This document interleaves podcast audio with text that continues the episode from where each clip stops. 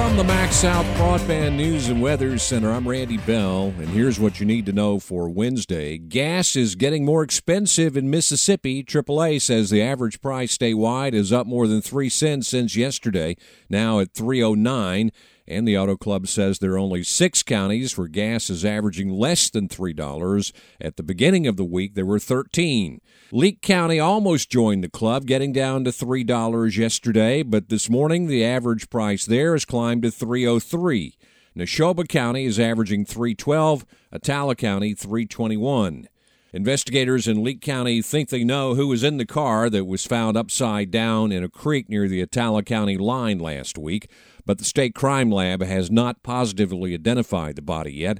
And we're learning more now about how the car was discovered. A Louisiana man, Brady Williams, was walking around on his grandparents' property last Friday, checking trail cameras and breaking up beaver dams when he spotted that vehicle in the water. I actually uh, walked onto a, a beaver dam that was sitting right there about three to four feet from the car, and uh, I jumped from the dam onto the top of the car, well, the bottom of the car, and uh, checked all the doors, and they were all locked.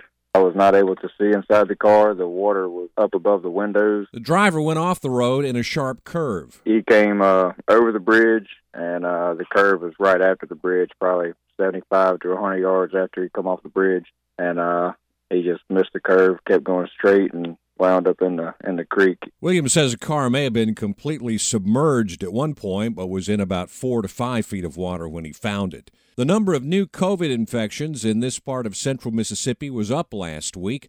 The state health department reports 25 new cases in Neshoba County, 20 in Attala County, and 12 in Leake County. That total is almost three times as many as the week before.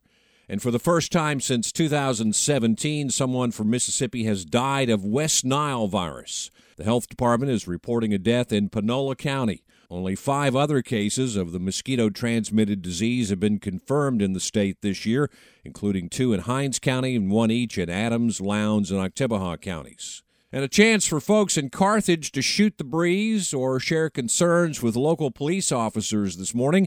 It's Coffee with a Cop at the McDonald's in Carthage from 8:30 until 10. The coffee is free thanks to McDonald's. Find the latest news and weather online now at breezynews.com, kicks96news.com, and cruiser98news.com. From the MaxxSouth Broadband News and Weather Center, I'm Randy Bell.